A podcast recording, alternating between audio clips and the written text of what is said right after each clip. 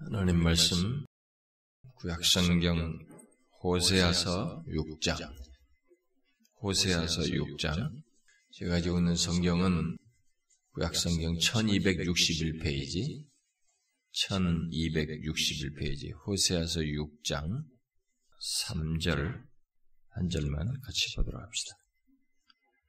6장 3절 같이 읽어봅시다. 시작. 그러므로 우리가 여호와를 알자 힘써 여호와를 알자 그의 나타나심은 새벽빛 같이 어김없나니 비와 같이 땅을 적시는 늦은 비와 같이 우리에게 임하시리라 하니라. 자, 한 군데만 더 보도록 합시다. 여러분, 요한복음 17장. 요한복음 17장. 우리가 이전에 다 보았던 말씀들을 다시 보는 겁니다. 요한복음 17장. 제가 읽는 성경, 신약성경 176페이지, 176쪽, 요한복음 17장 3절. 다 아마 암송하고 있을 것 같은데, 외워봅시다. 시작. 영생은 곧 유일하신 참 하나님과 예수 그리스도를 아는 것이니라.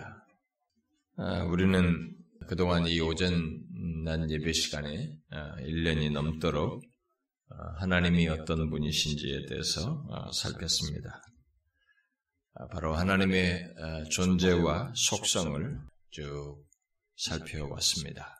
그리고 이제 그것에 덧붙여서 지난 두 주 동안은 그 하나님이 우리의 아버지가 되신다고 하는 앞서서 살핀 그 광대한 너무나 위대하고 엄청난 하나님의 그 실체에 대해서 얘기했는데 바로 그 하나님이 우리의 아버지 되신다는 사실과 함께 그 아버지 하나님을 자녀가 누린다고 하는 것이 무엇인지를 적용적으로 살폈습니다.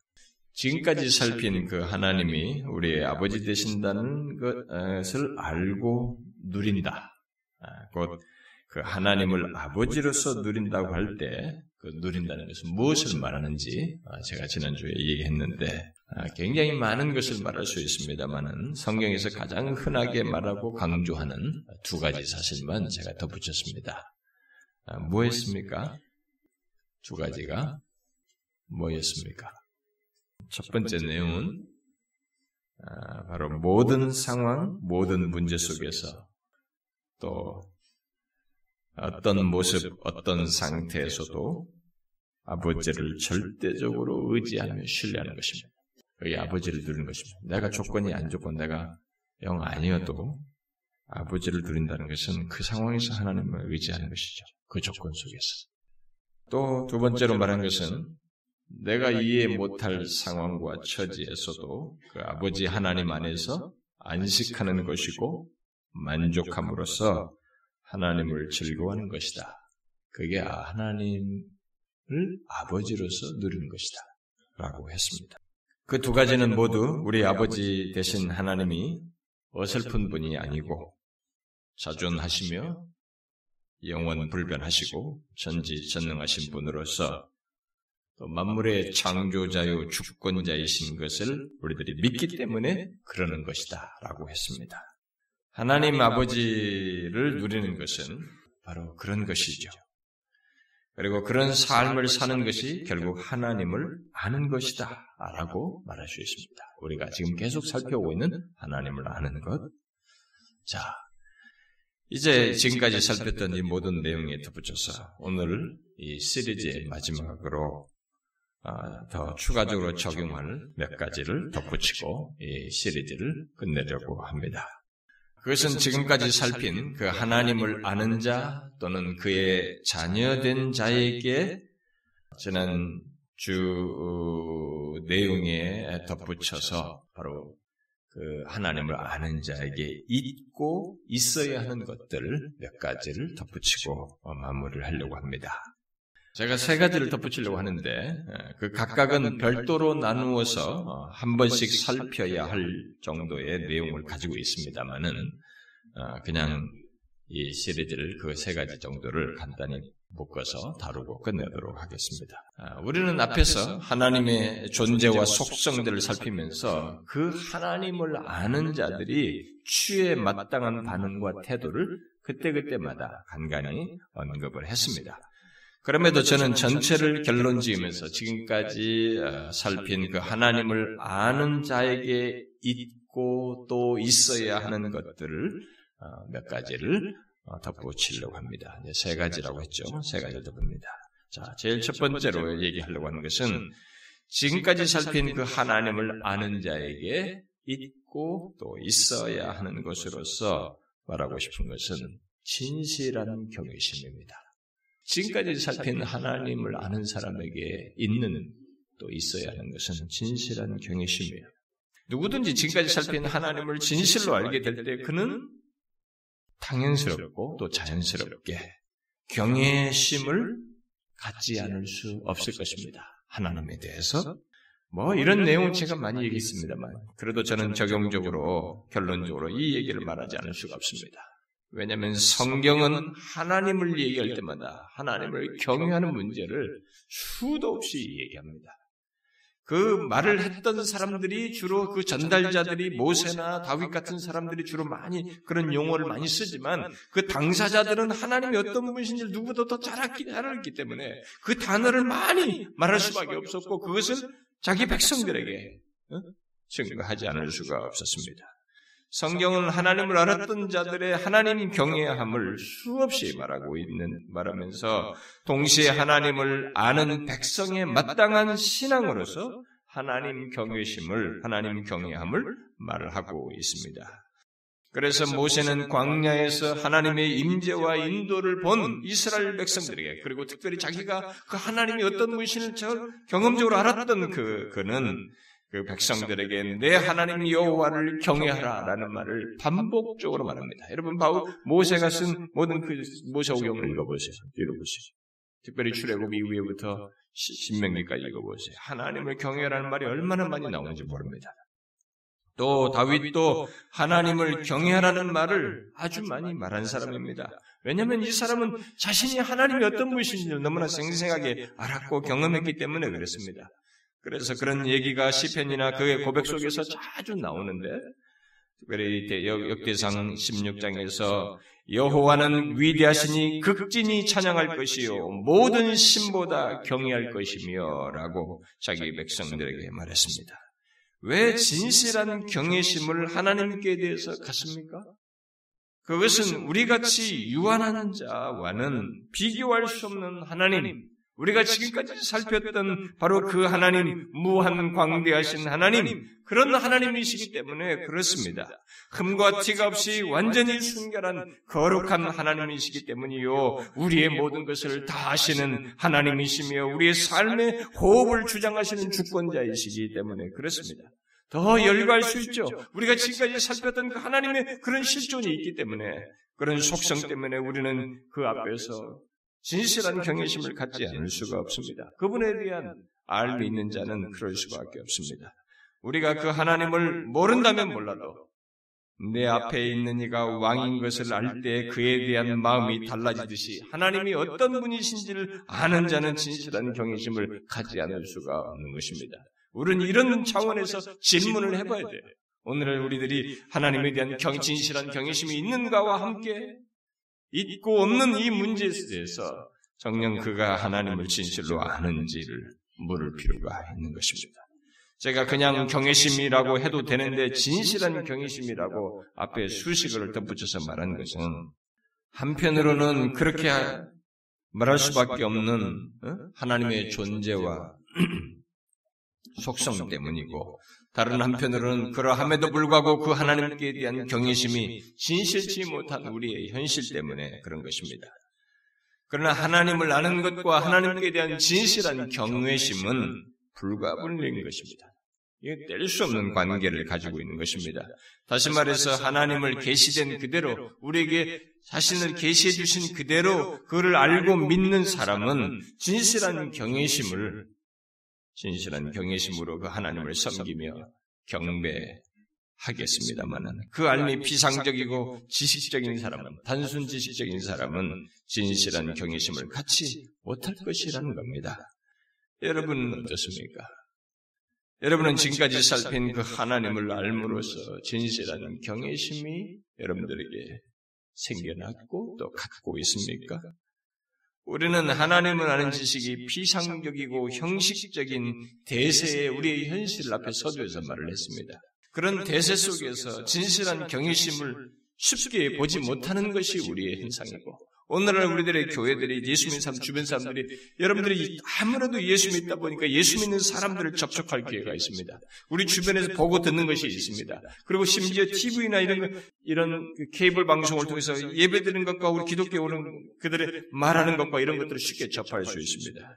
그런데 오늘날 우리들에게서 진실한 경외심을 쉽게 보지 못하는 이런 현실이 어떤 사람은 그것조차도 감지를 못할 수가 있어요. 처음에 교회 들어오면서부터 원래 그런 분위기를 봤기 때문에 원래 이런가 보다라고 생각하면서 이렇게 흘러가고 쉽게 보지 못하고 있습니다만은 그래서 그런 대세가 얼마나 보편적인지 하나님을 하나님 그대로 알고 제대로 경외하기 위해서 우리가 이런 말씀을 들어도 우리가 이렇게 크게 경성은 안 된다는 것입니다. 그냥 있는 자리에서 흐름 속에서 조금 아는 지식이 좀 추가될 정도이지 실제로 진실한 경외심이 생기는 문제는 이 시대를 크게 거스려야 하는 것이고 우리가 우리 영혼이 큰 각성과 자극이 있어야 되기 때문에 이게 좀처럼 안 되는 것이 안 되는 것을 보고 있습니다. 어쩌면 우리 시대가 그것을 모르는지도 모르겠어요. 너무 상실해가지고 진실한 경외심을 모르고 있는지 모르겠습니다. 그러니까 우리의 신앙생활이 워낙 그런 것에 젖어 있고 이 대세 속에 있으니까 원래 이런 것이라고 생각하는 것입니다. 그러나 여러분 잘 보세요. 자기 앞에 선의가 왕일 때도 우리가 자각 거기에 대해서 태도가 돌변하지만 하나님이 어떤 분이신지 알게 될 때 우리가 이게 어떤 외적인 하나의 액션을 말하자는 게 아닙니다. 우리가 진실로 그에 대한 진실한 경외심이 갖는 것은 마땅하지 않느냐라는 거예요. 쉬운 하나님, 편안한 신앙생활은 사람들이 원해도 진실한 경외심을 가지고 우리의 전인격을 다해서 하나님을 경외하는 것은 여전히 사람들이 어려워하고 있습니다. 그 원인은 이미 우리가 이 시리즈 앞부분에서 살핀 대로 하나님을 아는 것을 버린 원인과 하나님 외국 현상이 있기 때문에 아마 그럴 것이에요. 그러나 우리는 그런 우리의 현실을 영유하여서 진정 하나님을 아는 자로서 그 아는 자에게 있는 진실한 경외심을 확인하고 가져야 하는 것입니다. 그것은 성경에서 그런 걸 증거한 이들에게서 우리가 쉽게 볼 수 있었던 것입니다. 소재는 현대 복음주의 기독교가 지난 몇십 년 동안 얻은 것도 있지만 잃은 것도 있다고 하면서 다음 같은 말을 했어요. 제가 종종 토저의 글을 인용하는 것은 그가 이 이런 진리를 하나님이면 하나님 뭔 진리를 말하면서 우리의 시사성 있는 현실을 이렇게 반영하는 글들과 말들을 많이 해요. 그래서 제가 이제 그런 걸 좀 인용을 하는 것입니다. 그는 우리가 이 오늘날 교회들이 복음주의 교회들이 성경을 믿는 교회들이 지난 몇십 년 동안 얻은 것도 있지만 잃은 것이 있다고 하면서 이런 얘기를 했어요.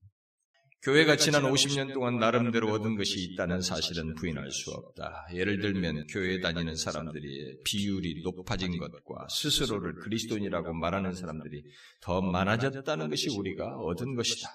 신학교, 성경학교 등 다양한 종류의 기독교 학교들이 늘어났다. 기독교 서적의 출판과 보급이 꾸준히 늘고 있다. 외국인들, 사업가들, 학생들, 병원의 환자들, 재소자들, 그리고 그 밖에 여러 부류의 사람들을 전도하기 위해 힘쓰는 사람들이 있다. 이런 사람들 때문에 복음이 도처에서 전파되는 것은 분명한 사실이다. 이런 것들이 우리가 얻은 것이다. 그 외에도 더 있지만. 그러나 같은 시간에 우리가 잃은 것들도 있다. 나는 당신에게 그것이 무엇인지 말해주고 싶다. 과거의 복음주의 기독교에는 종교적인 종교적 외경심, 곧 경외심, 경외심이라고 불렸던 것이 있었지만 이것이 사라지고 말았다.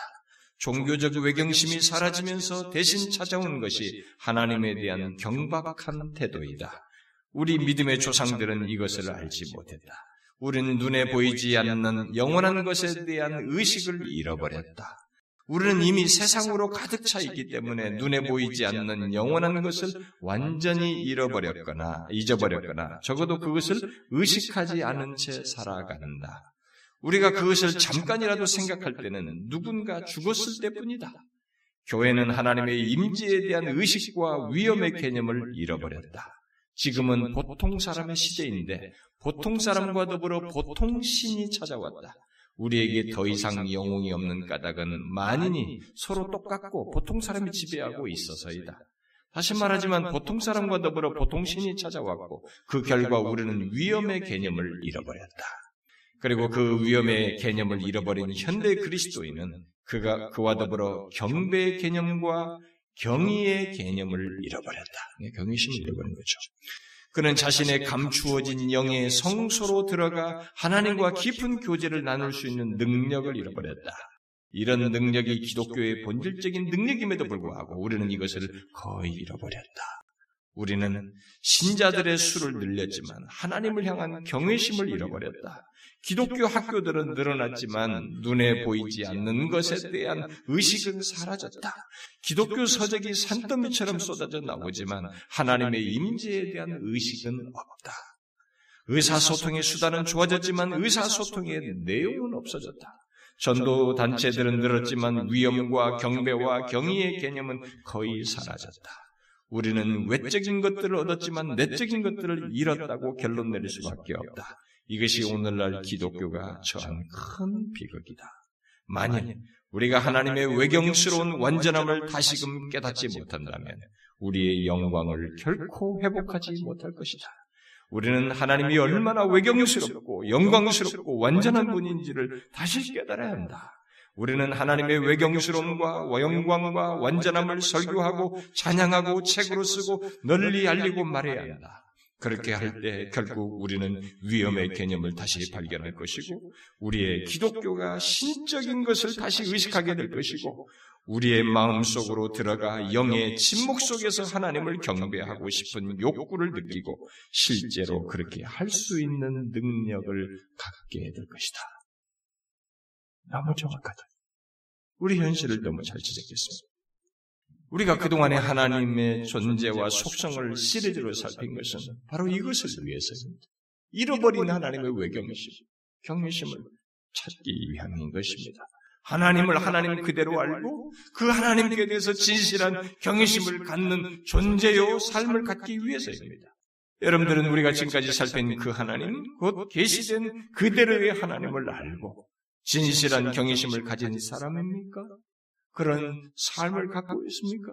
그런 신앙 태도를 가지고 있습니까? 여러분들의 예배 속에서나 삶에서나 모든 것에서 이런 하나님에 대한 인지 속에서 그분에 대한 경외심을 가지고 살아가며 말을 하고 행동하느냐는 것입니다. 여러분들이 내뱉는 말이 하나님 그 그분에 대한 경외심 속에서 두려워하고 떠는 가운데서 하는 말입니까? 저를 비롯해서 우리는 이것을 생각해야 할 것입니다. 하나님이 어떤 분이신지 안다면 우리는 그 부분에 대해서 분명히 태도의 변화가 있어야 될 것입니다. 혹시라도 그렇지 못하다면 그런 자신이 왜 그렇지 못한지 생각해 봐야죠. 신자는 하나님을 아는 자는 이런 문제에 대해서 생각을 해 보아야 됩니다. 내가 왜 그렇지 못하지? 물어보아야 하는 것입니다. 존 맥아더 목사는 이런 말을 했습니다. 하나님에 대한 위대한 진리를 깨달을 때 우리는 우리의 마음을 사로잡는 그 진리를 묵상하게 되고 지금까지 살핀 하나님에 대한 진리 그런 위대한 진리를 깨닫게 되면 우리는 우리의 마음을 사로잡는 그 진리를 묵상하게 되고 그 다음 단계로서 우리는 예배로 이끌리게 될 것이다. 결국 하나님의 위대한 이런 진리를 깨달으면 하나님께 대한 예배로 이렇게 이끌리게 된다는 것입니다. 그분께 대한 경배하고 싶은 마음이 생긴다는 것이죠. 바로 우리의 사고 중심에 또는 마음의 중심에 하나님에 대한 위대한 진리가 있지 않으면 결국 하나님을 향한 경외심과 예배가 자연스러울 수 없다는 것입니다. 그러므로 이 하나님께 대한 진실한 경외심이 없다면 그것은 결국 하나님에 대한 진리가 자신의 마음, 곧 사고 중심에 있지 않기 때문이고 그 위대한 진리를 깨닫지 못하고 있기 때문이며 믿지 않기 때문이니 지금까지 살핀 하나님에 대한 진리부터 자신의 마음의 사고 중심에 두는 것이 있어야 한다는 것입니다. 바로 그 하나님을 깨닫고 믿는 일부터 하라는 것이죠. 어쨌든 하나님을 아는 자는 그 자신, 자신이 아는 그 하나님을 사고의 중심에 두어서 진정한 경외심을 갖는 것. 그것이 있고 있어야 한다는 것입니다. 그 다음 두 번째로 지금까지 살핀 그 하나님을 아는 자에게 잊고 있어야 할 것은 그 알매서 자라가는 것입니다. 우리가 오늘 읽은 이 호세아 선지자, 호세아서 6장에서 호세아 선지자는 하나님을 아는 것에 변화가 있을 수 있음을 시사하고 있습니다. 곧 하나님을 아는 것을 버릴 수 있고 힘써 알므로써 알매의 변화와 진보가 있을 수 있다는 것을 시사하고 있습니다. 그런데 실제로 사도 베드로는 1세기 그리스도인들에게 베드로후서 3장 끝절에서 예수 그리스도의 은혜와 그를 아는 지식에서 자라가라라고 말을 함으로써 결국 어떤 대상, 곧 하나님과 예수 그리스도를 아는 데 있어서 자라가는 것이 있음을, 자라가는 일이 있다는 것을 말을 하고 있습니다. 자, 그러면 하나님을 알면서 자라간다라고 할 때 이 자라간다는 것은 뭘 말하겠습니까? 알매 자라가면 뭘 말하겠습니까? 그것은 우리가 이미 말한 대로 하나님을 안다라고 할 때에 그 안다는 것은 하나님께 하나님에 관해서 아는 것, 지식적으로 아는 것을 넘어서서 관계 속에서 아는 것이기 때문에 어떤 체험적으로 아는 것이지요. 그러므로 하나님을 알면서 자라간다고 하는 것은 하나님에 관한 지식에서 더욱 많아, 더욱 많이 알아가는 것을 말할 뿐만 아니라 그런 것을 단순히 포함하겠지만 더 주된 내용은 하나님과의 관계 속에서 체험적으로 알아가는 것이 더해져가고 깊어지는 것을 말하는 것이죠. 그게 알면서 자라가는 것입니다. 지금까지 살핀 그 하나님을 아는 자에게 잊고 있어야 할 것은 바로 이것을 말하는 것이죠. 호세아 선지자는 그것을 힘써 여호와를 알자라는 말로 표현을 하였고 사도 베드로는 현재 명령어를 써서 계속적으로 자라가라 라고 말을 한 것입니다. 우리는 계시된 하나님에 대해서 성경을 통해서 또 그것을 체계화한 교리 공부를 통해서 더욱 많이 알아야 합니다. 그러나 더욱 중요한 것은 바로 그 하나님을 삶 속에서 믿고 의지함으로써 체험적으로 알아가는 것이 더해져야 하는 것이죠. 사실 하나님을 아는 자는 모두 그 과정을 갖습니다. 자신이 고통스러워 하나님을 찾고 구함으로써 뭐 현실적인 어려움이든 어떤 문제든 하나님을 아는 자는 자신이 처한 현실 속에서 뭐, 뭐 그걸 가지고 고통스러운 가운데 하나님을 찾고 구함으로써 하나님의 도우심을 체험하고 또 자신을 인도하시는 하나님, 때로는 불가능한 상황을 해결해 주시는 하나님, 또 앞을 못 보는, 못 보고 있는 우리에게 미래를 아시고 열어주시는 하나님, 그렇게 전지하신 하나님, 또 나를 버린 줄 알았는데 나를 버리지 아니하고 변치 않으시고 그러하게 돼서 우리에 대해서 신실하시고 우리를 붙들어 주시는 그 신실하신 하나님, 또 죄로 신음하며 은혜를 구할 때 자비를 극률을 베푸시고 은혜를 은혜로 대하시는 그 하나님 등을 삶 속에서 경험함으로써 하나님을 더욱 알아가게 되는 것입니다. 단지 많은 사람들이 자신에게 베풀어지는 이런 하나님의 속성, 하나님의 성품을 이렇게 명확하게 알지 못하고 성경에 비추어서 야, 하나님이 나에게 신실하시고 있구나. 나를 주권적으로 인도하고 있구나. 나에 대해서 한결같으시구나. 나를 이렇게 아시고 대하시는구나. 이렇게 하나님의 성품이 드러나는 것을 우리가 지각을 못해서 그렇지. 실제로 하나님은 우리에게 그렇게 하시고 있는 것입니다. 그래서 이런 경험을 통해서 하나님을 아는 자는 이 과정 속에서 결국 체험적으로 알아가게 되는 것입니다. 물론 그런 체험적인 알은 주로 수동적인 태도 속에서가 아니 태도 속에서보다는 능동적으로 그 하나님을 찾고 구하고 신뢰하고 붙드는 과정 속에서 곧 인격적인 반응 속에서 있게 됩니다. 그래서 신, 예, 이 사도 어, 베드로나 오늘 우리가 읽은 호세아 선지자는 이 적극적으로 얘기하는 거죠. 적극적으로 힘써 여호와를 알자. 또 자라가라. 라고 말한 것입니다. 물론 하나님은 그렇게 적극적으로 하지 않을 때도 그의 자녀들에게 자신을 알게 하십니다. 일단 자신의 자녀인 대상에게 있어서는 그가 이렇게 적극적으로 알고자 하지 않고 인격적으로 자기 하나님을 찾고 이렇게 신뢰하면서 적극적으로 자라가는 이런 것이 없는 인격적인 반응이 없는 가운데서도 하나님은 자신을 알게 하시는 일을 자녀된 자에게 하셔요. 하십니다. 그러나 그때에 알게 하시는 것은 주로 징계를 통해서 하나님의 어떠하심을 알게 하셔요.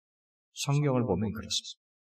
그러나 하나님을 아는 자의 보편적인 알은 적극적으로 그 계시된 하나님을 모든 상황과 문제 속에서 찾고 구하고 신뢰함으로 또 그분 안에서 안식하고 만족하며 즐거워함으로써 갖는 것이고 그 과정 속에서 삶이 자라가는 것입니다. 더해지는 것이죠. 하나님을 아는 자에게는 이것이 있고 또 있어야 하는 것입니다. 여러분은 지금까지 살핀 그 하나님을 삶 속에서 의지함으로써 체험적으로 더욱 깊이 알아가고 있습니까? 어떻습니까? 여러분들은 더 알아가고 있습니까? 그래서 세월이 지나면서 성경에 하나님에 대해서 뭐라고 말했습니다. 하나님은 이런 분이시래요, 저런 분이시래요, 라고 인용구 정도로 말하는 것이 아니라 아브라함에게 나타나신 그 전능하신 하나님이 그 엘샤다의 하나님이 바로 나의 하나님입니다.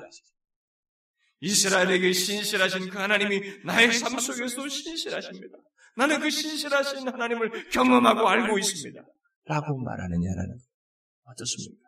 여러분들은 아브라함의 하나님이 이런 분이시라고 저런 분이시라고 말하는 정도로 지나고 있습니까? 아니면 그 하나님이 나의 하나님이라고 하나님이 나에 대해서 그렇게 하고 계시다고 여태까지 내 삶에 이런 우여곡절이지만 여전히 나를 주권적으로 마치 요셉 못지않게 나의 삶을 주장하시며 이끌고 계신다고 말할 수 있느냐는 것이죠. 그렇게 체험적으로 알아가고 있습니까? 그런 삶의 성장이 있느냐는 것이죠.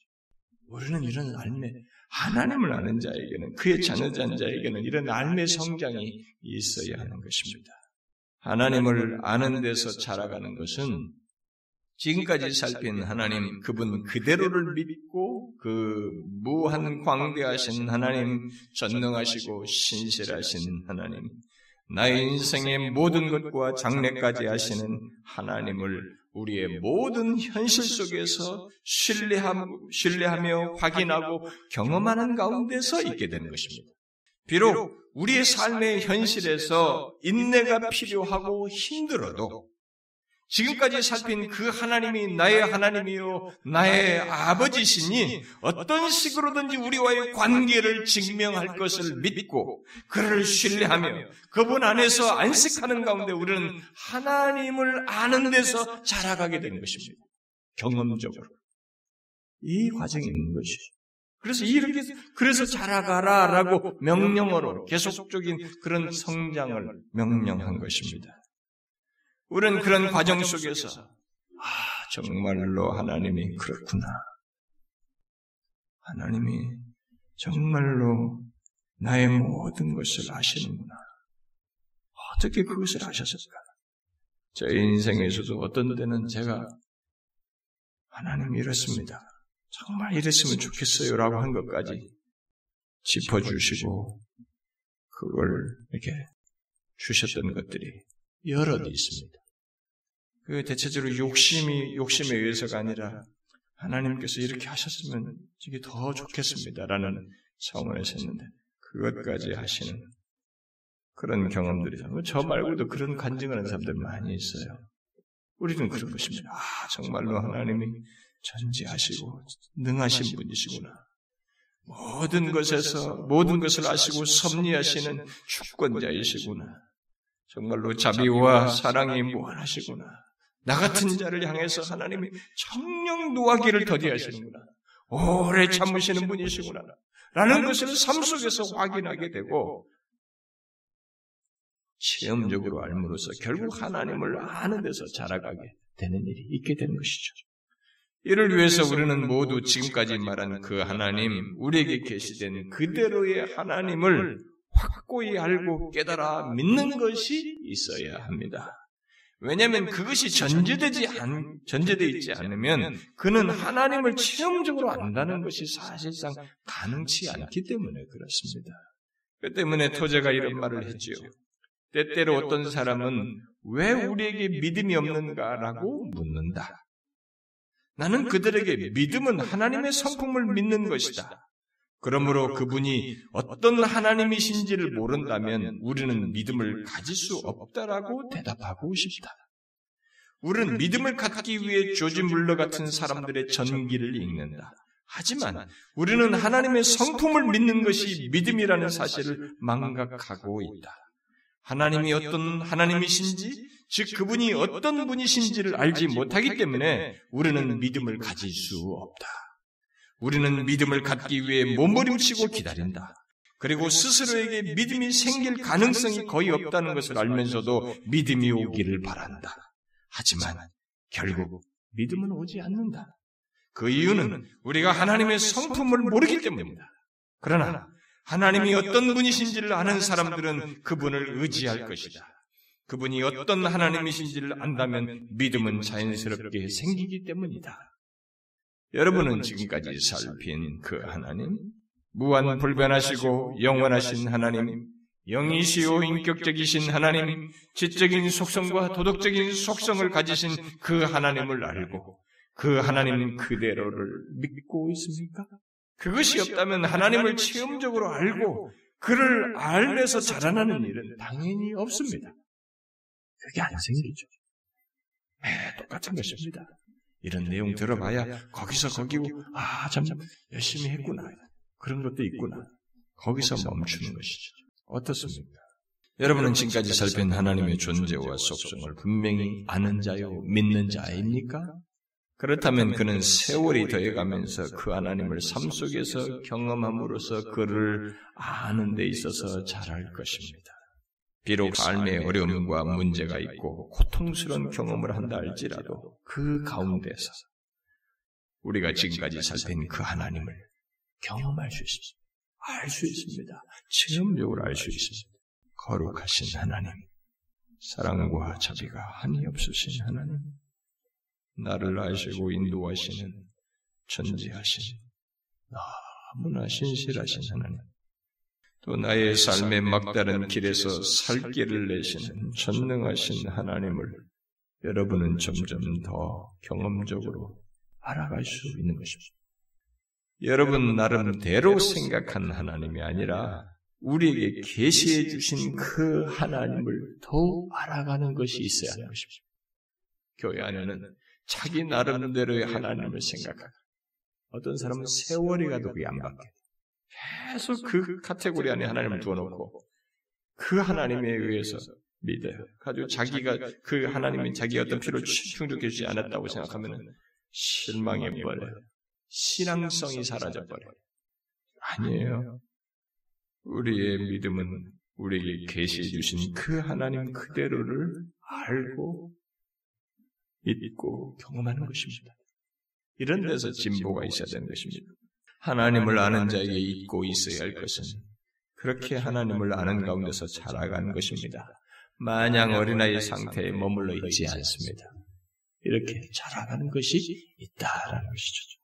그 다음 마지막으로 하나님을 아는 자에게 있고 있어야 하는 것으로 덧붙이고 싶은 것은 자신이 아는 그 하나님, 관계적으로 말하면 자신의 아버지 되신 그 하나님을 닮아가는 것입니다.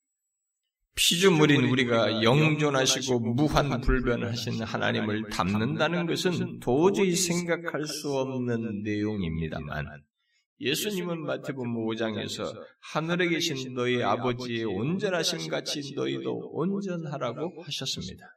결국 하늘에 계신 우리 아버지, 곧 하나님 아버지를 닮으라고 말씀하신 것입니다. 자식은 부모를 닮게 되어 있습니다. 외모, 외모에서부터 생태적인 것뿐만 아니라 함께 교제하며 사는 가운데 성품과 삶의 방식과 가치관 등을 많이 담게 되어 있습니다. 어떤 부모는 자기 자식이 자기를 너무 닮은 걸 싫어하는 사람들이 있습니다. 너무 그래서 그걸 미워요. 그게 자기예요. 그게 닮은 것이죠. 미워할 것 없어요. 닮게 돼 있어요. 이런 보편적인 논지에서 예수님은 우리 그리스도인들에게 하늘에 계신 너희 아버지의 온전하심 같이 온전하라고 함으로써 아버지를 닮으라고 말씀하셨습니다. 그러면 도대체 하나님의 어떠함을 닮으라는 것입니까? 물론 그것은 하나님만이 가지신 절대적인 속성을 닮으라는 게 아닙니다. 뭐 무한 불변하심을 우리가 어떻게 닮아요? 어떻게 자존할 수 있어요? 안 되는 것이죠. 그런 얘기가 아닙니다. 그럼 뭡니까? 그것은 하나님께서 가지신 도덕적인 속성을 두고 얘기하는 것입니다. 곧 우리에게도 주어서 갖게 한 도덕적인 속성, 뭐 공유적 속성이라고도 말합니다만은 그것을 닮으라고 하는 것이죠. 그래서 예수님께서 하늘에 계신 너희 아버지 온전하심 같이 너희도 온전하라는 말을 하기 이전에 앞부분에서 이웃과 원수를 사랑하라는 얘기를 하시죠. 그 얘기 다음에 이, 그, 이 말씀을 하신 것입니다. 그 뭡니까? 사랑이라는 도덕적인 속성을 닮으라는 것이죠. 내가 너희를 사랑한 것처럼 너희도 사랑하라. 에베소서도 말하지 않습니까? 또 성경은 하나님의 도덕적인 속성 중에 거룩함을 닮으라고 말하죠. 내가 거룩하니 너희도 거룩하라. 이런 걸 닮으라는 것입니다. 또 성경은 하나님의 인애, 결국 사랑이에요. 했어야 되니까. 하나님의 인애와 또 공의를 닮으라고. 인애와 공의 하나님을 닮아서 우리도 인애를 갖고 공의를 행하라고 선지자들 통해서 수도 없이 말합니다. 또 성경은 하나님처럼 진실하고 신실한 모습, 또 선한 선하심 등을 우리도 갖고 드러낼 것을 말하고 있습니다. 예수님께서 직접적으로 너희 아버지의 자비하심 같이 너희도 자비하라고 말함으로써 하나님의 자비하심을 닮으라고 말합니다. 이런 내용들이 다 무엇을 말합니까? 하나님을 아는 자, 또 그의 자녀된 자는 하나님의 이 같은 도덕적인 속성에 있어서 곧 우리에게도 주어 갖게 하신 도덕적인 속성에 있어서 닮는다는 것입니다.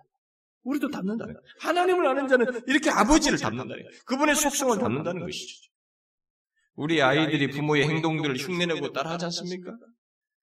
우리도 아버지의 도덕적인 속성을 그렇게 닮아서 따라간다는 것이죠.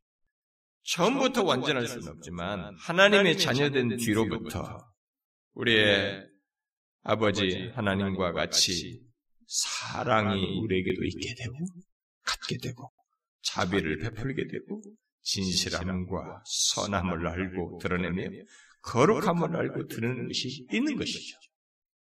이것이 있습니까, 여러분? 하나님을 아는 자에게는 닮은 것이 있는데 여러분에게는 닮은 모습이 있습니까? 물론 그 닮음의 정도는 시간이 더해가면서 더 나아지겠죠. 처음부터 완전하지 않은 것입니다. 그러나 중요한 것은 시간이 더해가면서 더 닮음의 정도는 더해질 것입니다. 라이트라는 사람은 이런 말을 했습니다. 하나님을 아는 자는 그분의 관심사에 동참하게 되고 그분의 가치관과 우선순위의 척도를 이해하게 되고 하나님이 기뻐하시는 일을 기뻐하게 된다라고 했어요. 하나님을 아는 자는 하나님을 닮아서 그것을 삶 속에서 이렇게 드러낼 뿐만 아니라 하나님의 마음을 헤아려서 행하는 데까지 나아간다는 것입니다. 그래서 하나님이 기뻐하시는 것을 자신도 기뻐하게 되는 이렇게 한다는 거죠. 왜요? 헤아리면서 하게 되잖아요. 그러면서 동질감, 닮음 다 드러낸다는 것이죠. 여러분 어떻습니까? 하나님을 아는 자에게 자연스럽게 있고 또 있어야 하는 내용들로서 제가 세 가지를 지금 말했습니다. 이런 것들을 여러분 자신 안에서 봅니까? 어떻습니까? 자신이 알게 된 그 하나님에 대한 진실한 경외심을 갖고 또 그 하나님을 아는 데 있어서 점점 자라가고 또 하나님을 닮아간 것이 있느냐는 거예요. 이게 하나님을 아는 것이죠. 아는 자에게 있는 것이죠.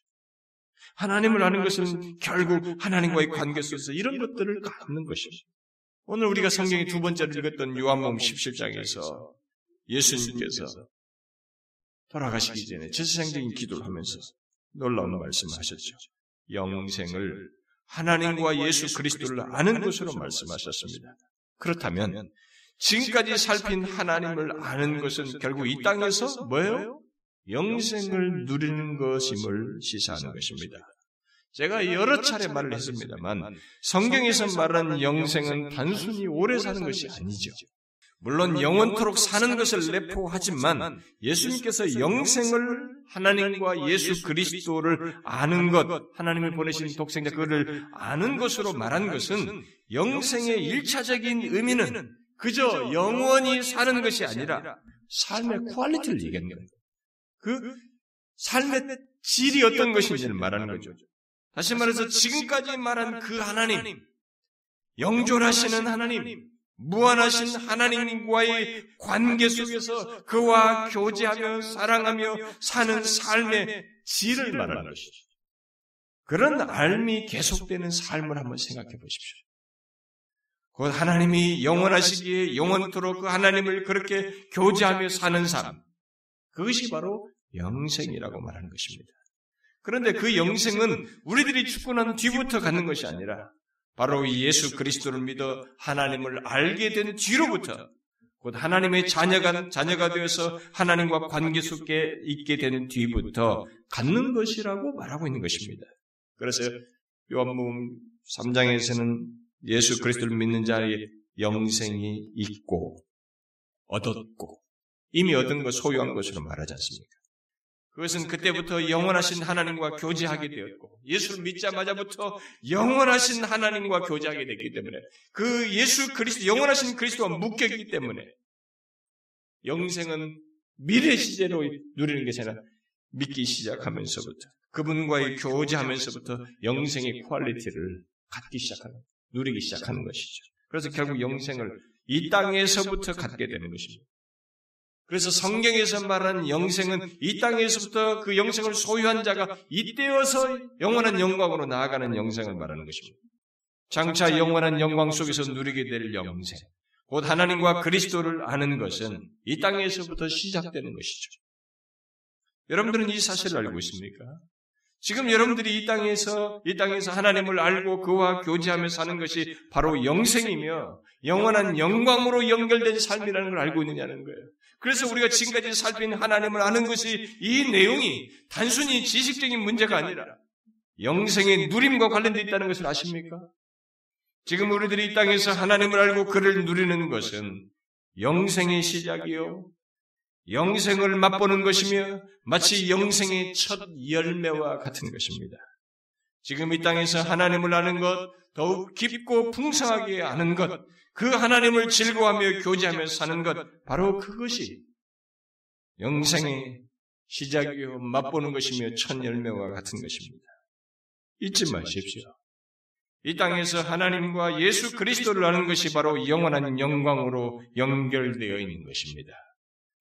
비록 우리의 마음을 힘들게 하는 상황과 문제와 고통이 있는 이 현실 속의 현재 시로 살고 있지만 그런 현실 속에서 그런 알미 있기는 하지만 또 질병을 갖고 죽음을 앞에 두고 갖는 알미이지만 지금 하나님과 예수 그리스도를 아는 것은 우리에게 영생이 있음을 말하는 것입니다.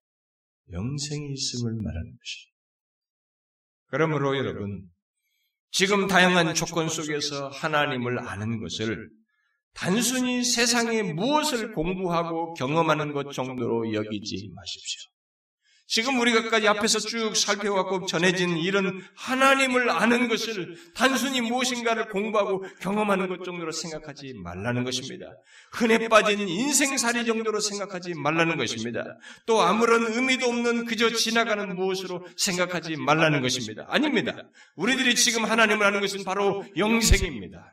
곧 영원한 영광과 관련되어 있고 연결되어 있는 영생이라는 것입니다. 사실 영생은 이 땅에서부터 맛보며 경험하는 것이죠. 그러니 호세아 선지자의 말대로 힘써 여호와를 알아요. 힘써 하나님과 우리 주 예수 그리스도를 알고자 해야 되는 것입니다.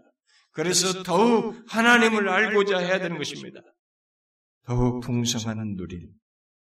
아버지 하나님을 더욱 풍성히 누리고 영생을 더욱 풍성히 누리는 것이 이 땅에서부터 시작될 수 있는 것이죠. 이것을 못 누리면 하나님을 아는 자, 신자 되는 것, 하나님의 자녀된 자의 특권과 영광과 복을 몰라요. 못 누립니다. 제가 여러분들에게 자꾸 누림이라는 단어를 자꾸 씁니다만은 이 하나님을 모르면 우리 인간의 이 한 존재는 다른 것으로 채워지게 돼 있어요. 다른 것으로 채워진 것은 다 골로스 3장에서 말한 것처럼 땅의 것들로 주로 채워져요. 그리고 땅의 것들로 네 본성이 매치가 돼가지고 거기에 나를 함몰시켜요. 그래서 두림이라는 것을 모릅니다. 그냥 힘들어요. 그냥 인생살이입니다. 그냥 따분합니다. 답답한 인생이에요. 모든 게 허망합니다. 그냥 그 정도예요. 예수 믿는 것에 우주 만물의 창조자의 자녀라고 하는 것의 이 복이 자기에게는 하나도 현실감으로 오질 않습니다. 그래서 제가 묻는 것입니다.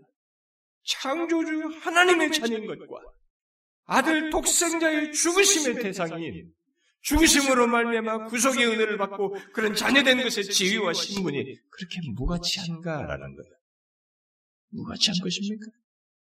그냥 심리적으로 보통 종교들이 이방 종교들처럼 심리적인 어려울 때의 그 심리를 조금 달래는 정도의 그런 종교와 신앙이냐라는 것이 아닙니다. 영생이 있습니다.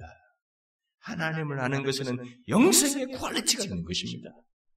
그것을 영원히 우리가 맛보겠지만 누리겠습니다만 지금부터 그 quality를 맛보는 것입니다. 다른 것이에요. 그래서 누림이라는 말이 적절한 것입니다. 사랑하는 지체 여러분, 우리는 1년 넘도록 하나님 존재와 속성에서 살폈습니다. 이게 단순한 지식으로 여러분들에게 또 옛 추억으로 기억으로 싹 사라져버려. 그게 아니라 이 땅에 사는 동안 우리가 누리는 영생의 내용이에요.